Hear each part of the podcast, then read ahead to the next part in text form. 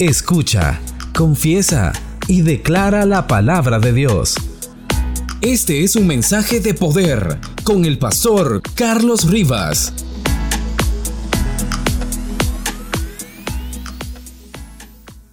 Vamos a abrir el libro santo en el Evangelio de San Juan capítulo número 12, por favor. San Juan capítulo número 12. Leemos las sagradas escrituras en el nombre del Padre, del Hijo y del Espíritu Santo. Amén. Seis días antes de la Pascua vino Jesús a Betania, donde estaba Lázaro, el que había estado muerto y a quien había resucitado de los muertos. Le hicieron ahí una cena. Marta servía y Lázaro era uno de los que estaban sentados a la mesa con él. Entonces María tomó una libra de perfume de nardo puro, de mucho precio, ungió los pies de Jesús y los enjugó con sus cabellos. Y la casa se llenó del olor del perfume. Y la casa se llenó del olor del perfume. Señor, llena esta casa del olor de tu perfume. Haz algo en esta hora. Tú lo harás. En el nombre de Jesús. Amén y amén. Tenga la bondad de sentarse, queridos hermanos. Esta mañana quiero compartir con ustedes un mensaje que se llama Una expresión de amor y agradecimiento. Hoy vamos a asistir a un evento con Jesús donde hay una expresión de amor y agradecimiento. Hay un teólogo, se llama Francisco Contreras Molina.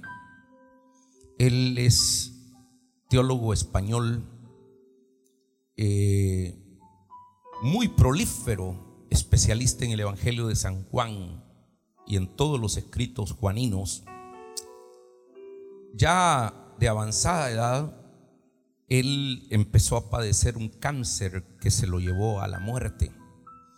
Pero mientras estaba en su lecho convaleciente, escribió un poema que para mí es una pieza única. Este poema es maravilloso es verdaderamente genial. Es una obra maestra de la poesía. Permítanme que les recite solamente un retazo de ese poema. Se llama Soy un pájaro herido. Dice, soy un pájaro herido, un pájaro herido de amor. Tengo el amor metido como un cáncer que me devora, que me mata que me hace morir. Tengo el amor metido hasta los huesos, más dañino que el cáncer, más profundo que la muerte. Así es el amor que habita en mis huesos, en la médula de mis huesos. Y ese amor tiene un nombre. Eres tú y te llamas Jesucristo. Ya estoy marcado de por vida por la señal de tu amor hasta la muerte. No puedo librarme sino cantando y cantando. Cantaré sin callarme todos los días, cada día y cada noche. Cantaré las dolencias del amor, la dolencia del amado y también los gozos. Y los alzaré hacia mi amado que tiene un nombre y es de carne y hueso y está vivo y me ama. Su amor me da la vida, me sostiene, me empuja a cantar. Cantaré sin reposo y sin pausa la grandeza de su amor. Soy un pájaro herido, un pájaro herido de amor. ¿Qué puede hacer un pájaro en la rama sino cantar cantar y cantar a su amor a quien canto esta mañana. Francisco Contreras Molina. Cuando yo leí este poema, yo no sé si estaba bien sensible, pero yo sentí que se estremeció mi corazón. Es un poema maravilloso. Si usted quiere volverlo a leer, puede consultar en las redes sociales nuestras y ahí lo hemos, lo hemos puesto. Este vale la pena leerlo y releerlo. Porque siempre se hacen poemas de amor a las mujeres, a los hombres, a la naturaleza. Pero este hombre en su lecho de muerte le escribió un poema de amor al amado el que está vivo, el que lo ama, nuestro Salvador Jesucristo. Hoy, queridos hermanos, acompañaremos a Jesús a una visita a un hogar, y es precisamente a la casa de Lázaro, de Marta y de María. Esta casa estaba ubicada en Betania. El Evangelio de San Juan es un evangelio particularmente atractivo para leerlo. Leer el Evangelio de San Juan es leer algo diferente a los sinópticos. La teología juanina es tremenda. El Evangelio de San Juan nos dice que Jesús comenzó su ministerio, eh, su ministerio público lo comenzó con un signo, con un gran milagro, que fue precisamente en la boda de Caná de Galilea. Dicho sea de paso, en el Evangelio de Juan, a los milagros no se les llaman milagros, sino se les llaman signos. Porque son los siete signos que aparecen, que van ascendente, como la cristología es ascendente, comienzan con algo sencillo como la multiplicación del agua en vino y terminan con la resurrección de Lázaro. Ese es el séptimo signo que hay. Pues Jesús comenzó su ministerio público ahí, en el capítulo 2 de Juan, en el milagro de o el signo de la boda de Caná. Y terminó su ministerio público precisamente hoy, en lo que hemos leído, cuando visita este hogar en Betania. Después tiene una reunión privada con sus discípulos, donde cena, les lava los pies. El Evangelio de Juan registra algunos discursos, entre ellos eh, el del Espíritu Santo en el 14, el Consolador. En el 15 habla de la vid verdadera. En el 16 vuelve a decirnos que Él es el camino que nos conduce hacia el Dios invisible él es la verdad que nos hace libres y Él es la vida que nos colma de alegría. Y en el capítulo 17 de Juan hace una oración sacerdotal, que es una oración de intercesión por sus discípulos, para que finalmente en el capítulo número 18 retoma la historia después de que fueron de la Santa Cena y están en el huerto de los olivos donde es apresado nuestro Señor. De tal manera que este pasaje que hoy hemos leído, este evento, al cual vamos a acompañar a Jesús es un evento trascendente, porque aquí termina el ministerio público de nuestro Señor Jesucristo. Y es que hermanos, el hogar de los de la familia de Betania, de los hermanos de Betania, Lázaro, Marta y María, ofrecía al Señor un ambiente solaz, era un remanso de paz. Jesús llegaba a Betania y sabía que tenían buena comida para él, le tenían una hamaca preparada, le daban vino, le lavaban los pies. Jesús podía pernoctar y podía descansar en esta casa. Jesús sabiendo que le esperaba la semana que seguía, que había de ser muy especial para Jesús, entonces decide ir a este hogar y le ofrecen una cena en su honor. Hermanos lindos, lo que María hizo en este evento que hoy estudiaremos es como la expresión de amor y de agradecimiento más grande que una persona puede tener. Ungió los pies de Cristo con un perfume muy valioso. Vamos al texto y tratemos de entender algunos elementos. Versículo 1. Seis días antes de la Pascua vino Jesús a Betania. Queridos hermanos, Jesús regresó de Efraín el versículo número 54 del capítulo anterior nos dice dónde estaba. Por tanto Jesús ya no andaba abiertamente entre los judíos, sino que se alejó de ahí a la región contigua del desierto, a una ciudad llamada Efraín. Efraín está en un lugar que se llama Jericó. Entonces Jesús camina desde Efraín hasta la casa de Betania. Más o menos, hermanos, se calcula que la distancia que hay entre Jericó, Efraín y Betania es una distancia de unos 25 kilómetros. Y como iban caminando a un promedio de 3 kilómetros por hora, aproximadamente Jesús llegaría en un lapso de unas 9 o 10 horas cuando el sol se estaba poniendo ese día viernes. El tema seguramente que llevaban los discípulos y los que iban con Jesús, el tema de conversación de todo el mundo ahí era la resurrección de Lázaro. Todo giraba en torno a ese gran milagro. Un hombre que llevaba cuatro días muerto, que era amigo de Jesús, llega, día, Jesús le habla y el hombre sale caminando y estaba compartiendo y toda la gente quería ir y ver a Lázaro. Yo les invito, hermanos, que entremos a esta escena familiar. Vamos juntos ahí a la casa de Betania. Ahí encontraremos a Lázaro que está disfrutando de una maravillosa comunión con el Señor Jesús. Mire lo que dice el versículo número eh, número uno. Seis días después de la Pascua, seis días antes de la Pascua, vino Jesús a Betania donde estaba Lázaro, el que había muerto y quien había resucitado de los muertos. Le hicieron una cena ahí. Marta servía y Lázaro, ¿qué dice? Era uno de los que estaban sentados a la mesa con él. Lázaro disfrutaba de la maravillosa compañía de Jesús. Seguramente Jesús era un buen conversador. Sus divinas manos han de haber sido manos grandes que hermanos expresaban cariño, que expresaban amor. Ahí también se encontraba María. Y María la encontramos santos eh, a los pies de Jesús, creciendo en el crecimiento, en el eh, creciendo espiritualmente la encontramos ungiendo a Jesús. Y Marta está sirviendo, preparando para los demás la comida. Era su habilidad que ella realizaba.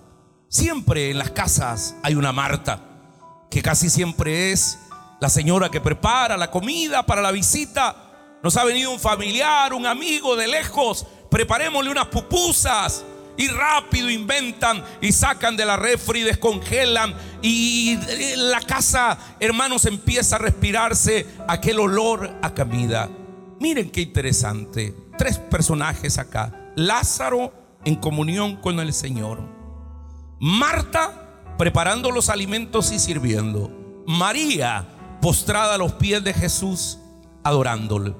Esto nos recuerda que hay tres elementos esenciales que nosotros como miembros de la iglesia debemos de tener. Primero, Lázaro nos recuerda la nueva vida en Cristo. Dice la Biblia, Lázaro el que estaba muerto, pero ahora está vivo. Él está, queridos hermanos, adorando al Señor. Esa debe ser nuestra vida. Nosotros estábamos también muertos, yedíamos, era fétido Estaban muertos en nuestros delitos y pecados. Pero un día la misericordia de Dios nos alcanzó y Él nos dijo, ven fuera, desataron nuestras amarras y ahora estamos creciendo, estamos adorándole, estamos en comunión con el Señor, alabado sea el Señor para siempre. También nos recuerda a María. Hermanos lindos, un cristiano debe ser la combinación de estos tres personajes. Lázaro que representa la nueva vida. María que es una verdadera adoradora.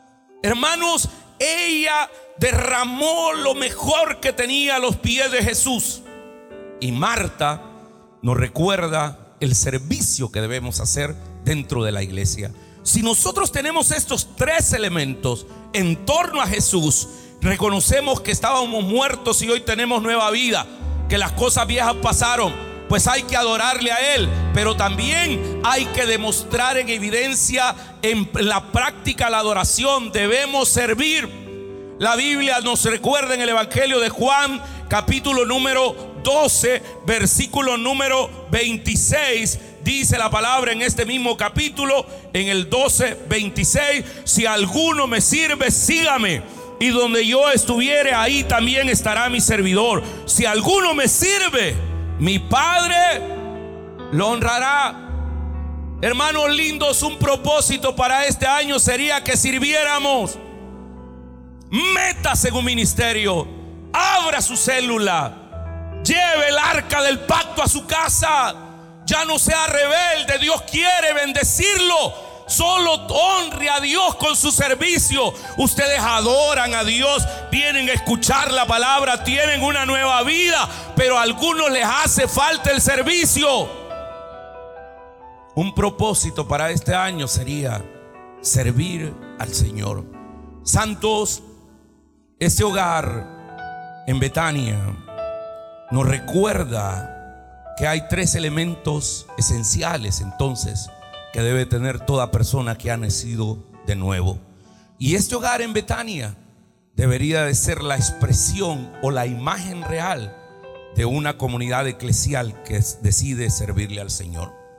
Yo quiero brevemente que analicemos las actitudes de los personajes que aparecen acá. Vamos al primero, por favor.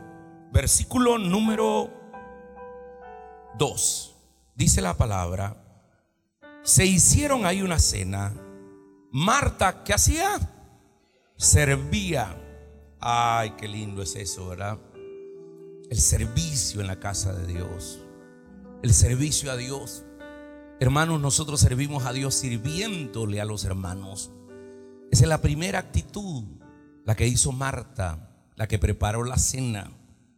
Es una oportunidad, queridos hermanos, nos dice la Biblia en el Evangelio de San Lucas, que Marta era su costumbre y estaba tan llena de actividades. El Evangelio de Lucas, en el capítulo 10, versículo 40, dice, pero Marta se preocupaba mucho por los quehaceres y entonces se acercó al Señor, a Jesús, y le dijo, Señor, ¿no te da cuidado que mi hermana me deje servir sola? Dile pues que me ayude. Esta es la ama de casa que ahí están todos aplastados, hasta las mujeres también, y ella con el pante de platos que tiene que lavar, y solo voltea a ver a las viejas y dice, que hará gana estas mujeres que no me vienen a ayudar. Y algunas llegan a fingir allí.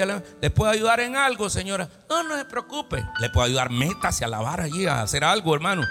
¿Me entiende? El punto es que Marta estaba cansada, pero demuestra de alguna manera la actitud del servicio. Jesús le dijo, Marta, Marta, afanada estás con muchas cosas, pero solo una cosa es necesaria. María ha escogido la buena parte, la cual, la cual no le será quitada. Ciertamente, hermanos, la adoración, la comunión con el Señor, el derramar nuestra alma delante de Él, es más importante que las cosas materiales. Pero eso no le quita el hecho de que el servicio sea importante. Qué importante servir. Algunos de ustedes pierden sus trabajos por desplicentes porque no son serviciales. Si a usted le dan una orden, no le están pidiendo un favor. Si usted cobra un salario, por eso usted debe de hacerlo. Yo he tenido que decirle algunas veces a personas que trabajan conmigo, hey, yo no te contraté para que me pongas excusas, yo te contraté para que me solucionara los problemas. Y si no podés, decímelo para contratar a otro. Ese es el espíritu de servicio que debe haber en una comunidad. Esta es la primera actitud que se observa aquí. Marta servía con amor. Mis amados hermanos, necesitamos servir. Hermanos, una de las actitudes principales que debe desarrollar o desempeñar cualquier miembro de la iglesia es servir. Servir le da rumbo y dirección a tu vida. Servir le da relevancia a tu vida.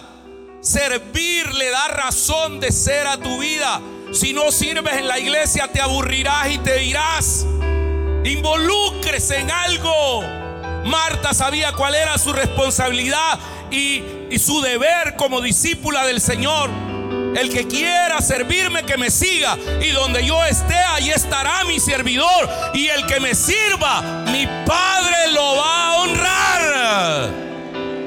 Aleluya. Hermanos lindos, esa es la primera actitud frente a Jesús. La segunda, versículo número 3. Dice la Biblia, entonces María tomó una libra de perfume de nardo puro, de mucho precio, y ungió los pies de Jesús y los enjugó con sus cabellos. Hermanos, aquí está la segunda actitud, la actitud de María la actitud de la mujer que ungió los pies de Jesús. Déjenme explicarles algo para que puedan entender algo. En la cultura judía, en tiempo de Jesús, era normal que cuando un visitante llegaba a una casa, se le invitaba a comer, como lo hacemos nosotros. Hay una costumbre de las, de las señoras que cuando uno llega le dicen, ya comiste, hijo. Mi mamá así. Aún todavía yo la voy a visitar. Y lo primero que me pregunta es, ¿ya comiste, hijo? ¿No tenés hambre? No, mamá, mire que estoy preocupado, muy gordo estoy. No te preocupes, hombre, come. Vení, te voy a preparar algo. Qué lindo. Esa, es la, e, esa era una actitud también en el pueblo de Israel. Llevaban a la casa, lo invitaban a comer.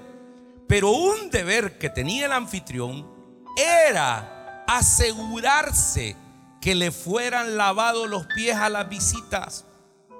Y el lavarle los pies lo hacían los esclavos o la servidumbre. Lo cierto aquí en el pasaje que estamos leyendo es que la actitud de María en este Evangelio de Juan es una actitud realmente, hermanos, que tiene dos connotaciones. Por un lado, es una actitud de humildad, la cual va a demostrar Jesús en el siguiente capítulo. Él le lava los pies a sus discípulos pero también es una actitud de humillación. Y ya les voy a explicar por qué. Ella, María, queridos hermanos, sabía, escuche esto, ella sabía que quién era Jesús. Tanto ella como Marta estaban seguros que tenían enfrente al Cristo, al Hijo de Dios, el Todopoderoso si el otro día había resucitado a su mismo hermano? Ellas vieron cuando multiplicó el agua en vino. Jesús les contaba. Ellas vieron cuando aquel cojo que estaba frente a la piscina de Bethsaida, hermano, se levantó. Ellas vieron las multiplicaciones de los panes. Entonces María toma un perfume de nardo puro. Equivale a tomar un Chanel, Chanel Five, un Vetiver, un, eh, eh, uno de los mejores perfumes. El nardo puro, ahí lo dice, es increíble la Biblia cómo es de detallista en esto. Dice, María tomó una libra de perfume de nardo puro. Estoy en el 3.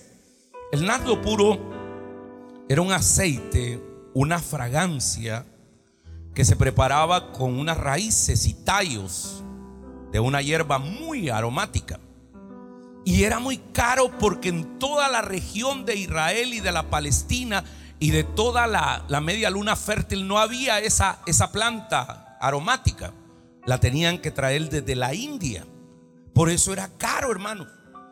Y, y los perfumes, los perfumes buenos son caros. Usted se echa uno de esos perfumes que venden en el centro o esos que venden en la revista, hermanos, en el momentito huele bien rico, pero después solo la mancha tiene. ¿Me entiende? En cambio, el perfume, ¿sabe usted? Si van a Estados Unidos, no compren perfumes en Estados Unidos, porque los hacen en Estados Unidos. Los perfumes franceses son los que venden acá en El Salvador, que los traen directamente de Francia. Entonces, hermanos, el nardo puro era un perfume de mucho precio porque era importado. No, no se, envasaba en cajas de alabastro, la sellaban.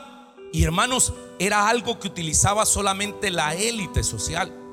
Realmente quien se echaba un nardo puro era como cuando pasa una persona a la par suya y usted siente el, el aroma y dice, wow, no puede decir, pero en su mente dice, qué rico hueles. Otros dicen, wow, tan ganas de morderla. Entonces, otros dicen, qué rico huele ese hombre. Gracias, hermana. Ah, entonces, pero el punto es, lo que veamos acá, más allá del valor, lo rico que era, veamos la manera como María aplicó el perfume. Y eso tiene una hermosa enseñanza para nosotros en cuanto a la manera de adorar a Dios. No se olviden que les dije dos palabras que implicaba la adoración. Humildad y humillación. Hermanos, el primer elemento que hay que notar acá es que en vez de ungir la cabeza, como se acostumbraba, porque el aceite, los perfumes se echaban en la cabeza, en la cara, ella, ¿qué ungió de Jesús, hermano? Los pies, los pies de Jesús. El ungir o lavar los pies era la tarea de un, una, esclavo, de una persona humilde. Pues María se humilla, es humilde. Todo buen adorador debe ser humilde delante de Dios. ¿Están conmigo, hermanos? María con este acto estaba expresando la profundidad de su amor y devoción a Jesús.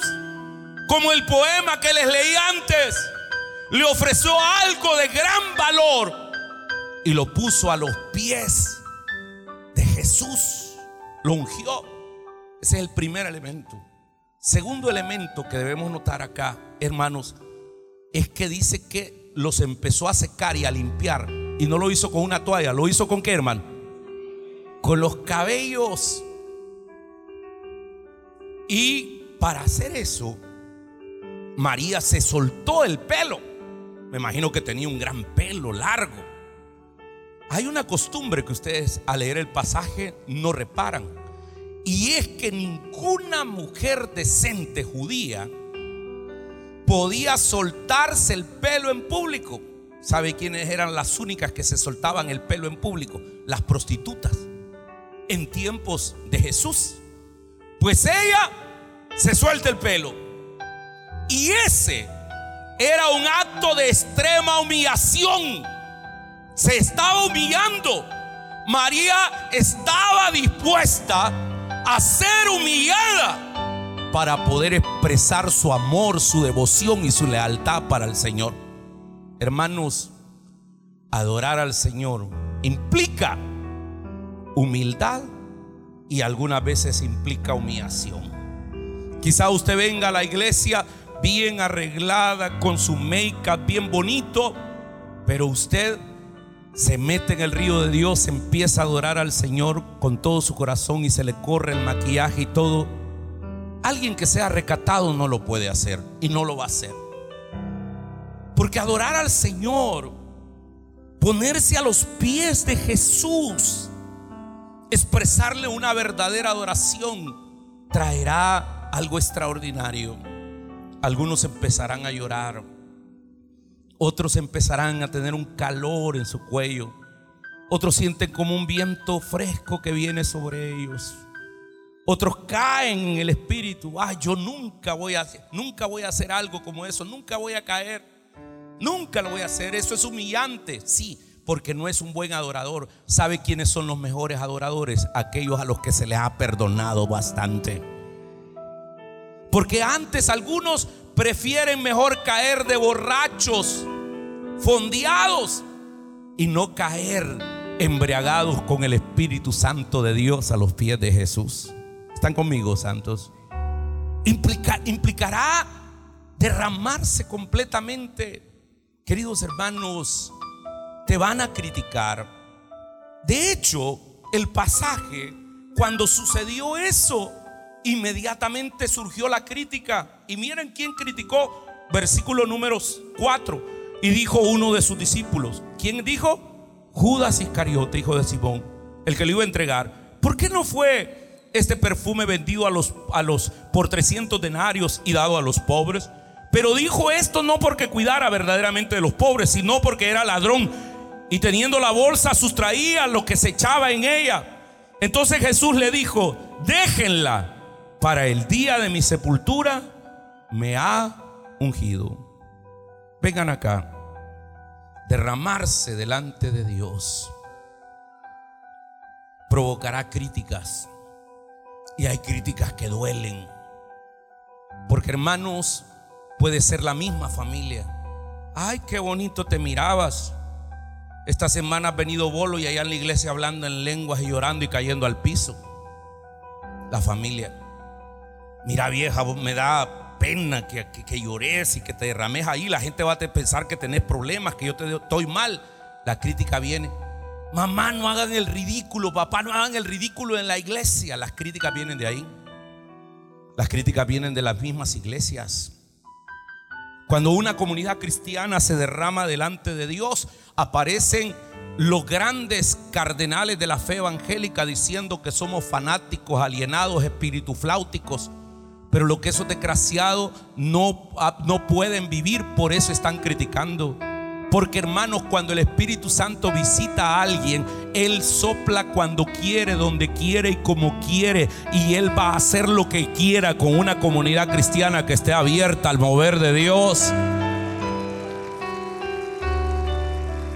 Le voy a dar una recomendación. No critique el mover de Dios. No critique cuando alguien está adorando. Se puede encontrar peleando con Dios. ¿Sabe quiénes son los que critican? Los que nunca han sentido nada. Los que tienen instituciones que, donde el Espíritu Santo no está ahí. Porque si el Espíritu Santo, una iglesia es vacía, la autoridad es tiranía, la liturgia es aburrida. La misión es propaganda. Sin el Espíritu Santo, queridos hermanos, la moral es una moral de esclavo. Pero cuando el Espíritu Santo visita una comunidad, la liturgia es una fiesta, es una anticipación de lo que tendremos. El Evangelio tiene vida. Aleluya. La misión es un Pentecostés. Claro, pero van a criticar. Lo mismo pasó el día de Pentecostés. Una gente empezó a decir, están borrachos. Pero hermanos, aún a pesar de eso, si queremos vivir una vida plena dependiendo de Dios, hermanos, derramemos nuestra alma delante de Él. Derramemos el alma. Y quiero terminar con esto. Mire que dice el versículo 4 al final.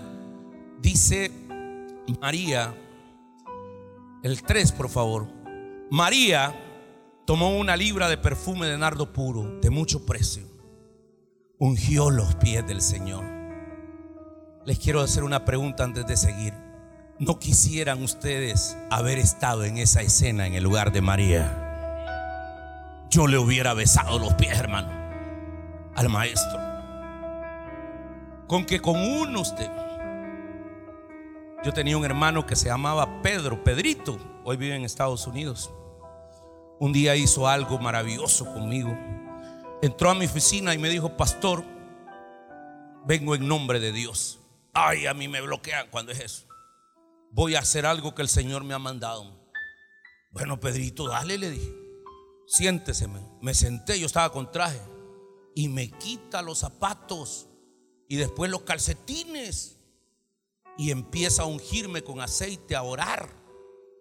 Y luego después me secó y me agarró los pies y me los besó, hermanos. A mí que soy un pecador desgraciado. ¿Se imaginan ustedes estar derramado delante del Señor, hermanos? Dice que María puso el perfume, ungió los pies del Señor, se humilló, fue humilde, se tuvo que agachar. Es que algunos no tienen la unción del Espíritu Santo porque no son tan humildes. Porque recibir de la unción del Espíritu Santo se requiere una gran humildad para aceptar que lo que hemos estado haciendo no estaba de acuerdo al corazón de Dios. Hay gente que está más interesado en defender lo que creen que en conocer la verdad.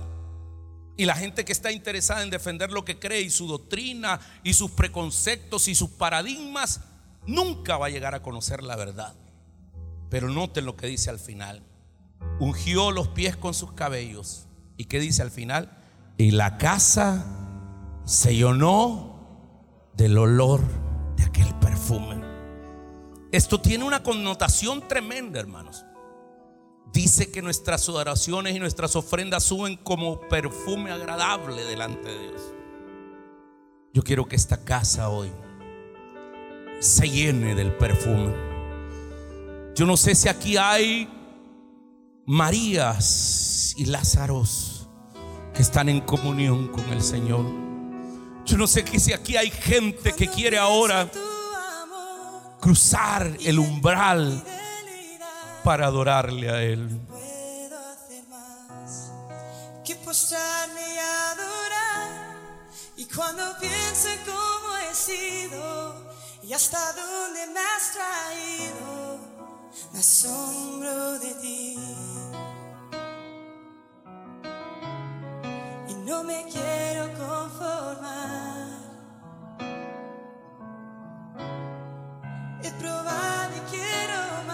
Aquí están saliendo Marías ahora que espontáneamente quieren derramarse delante de Dios. Haga lo que Dios le pide.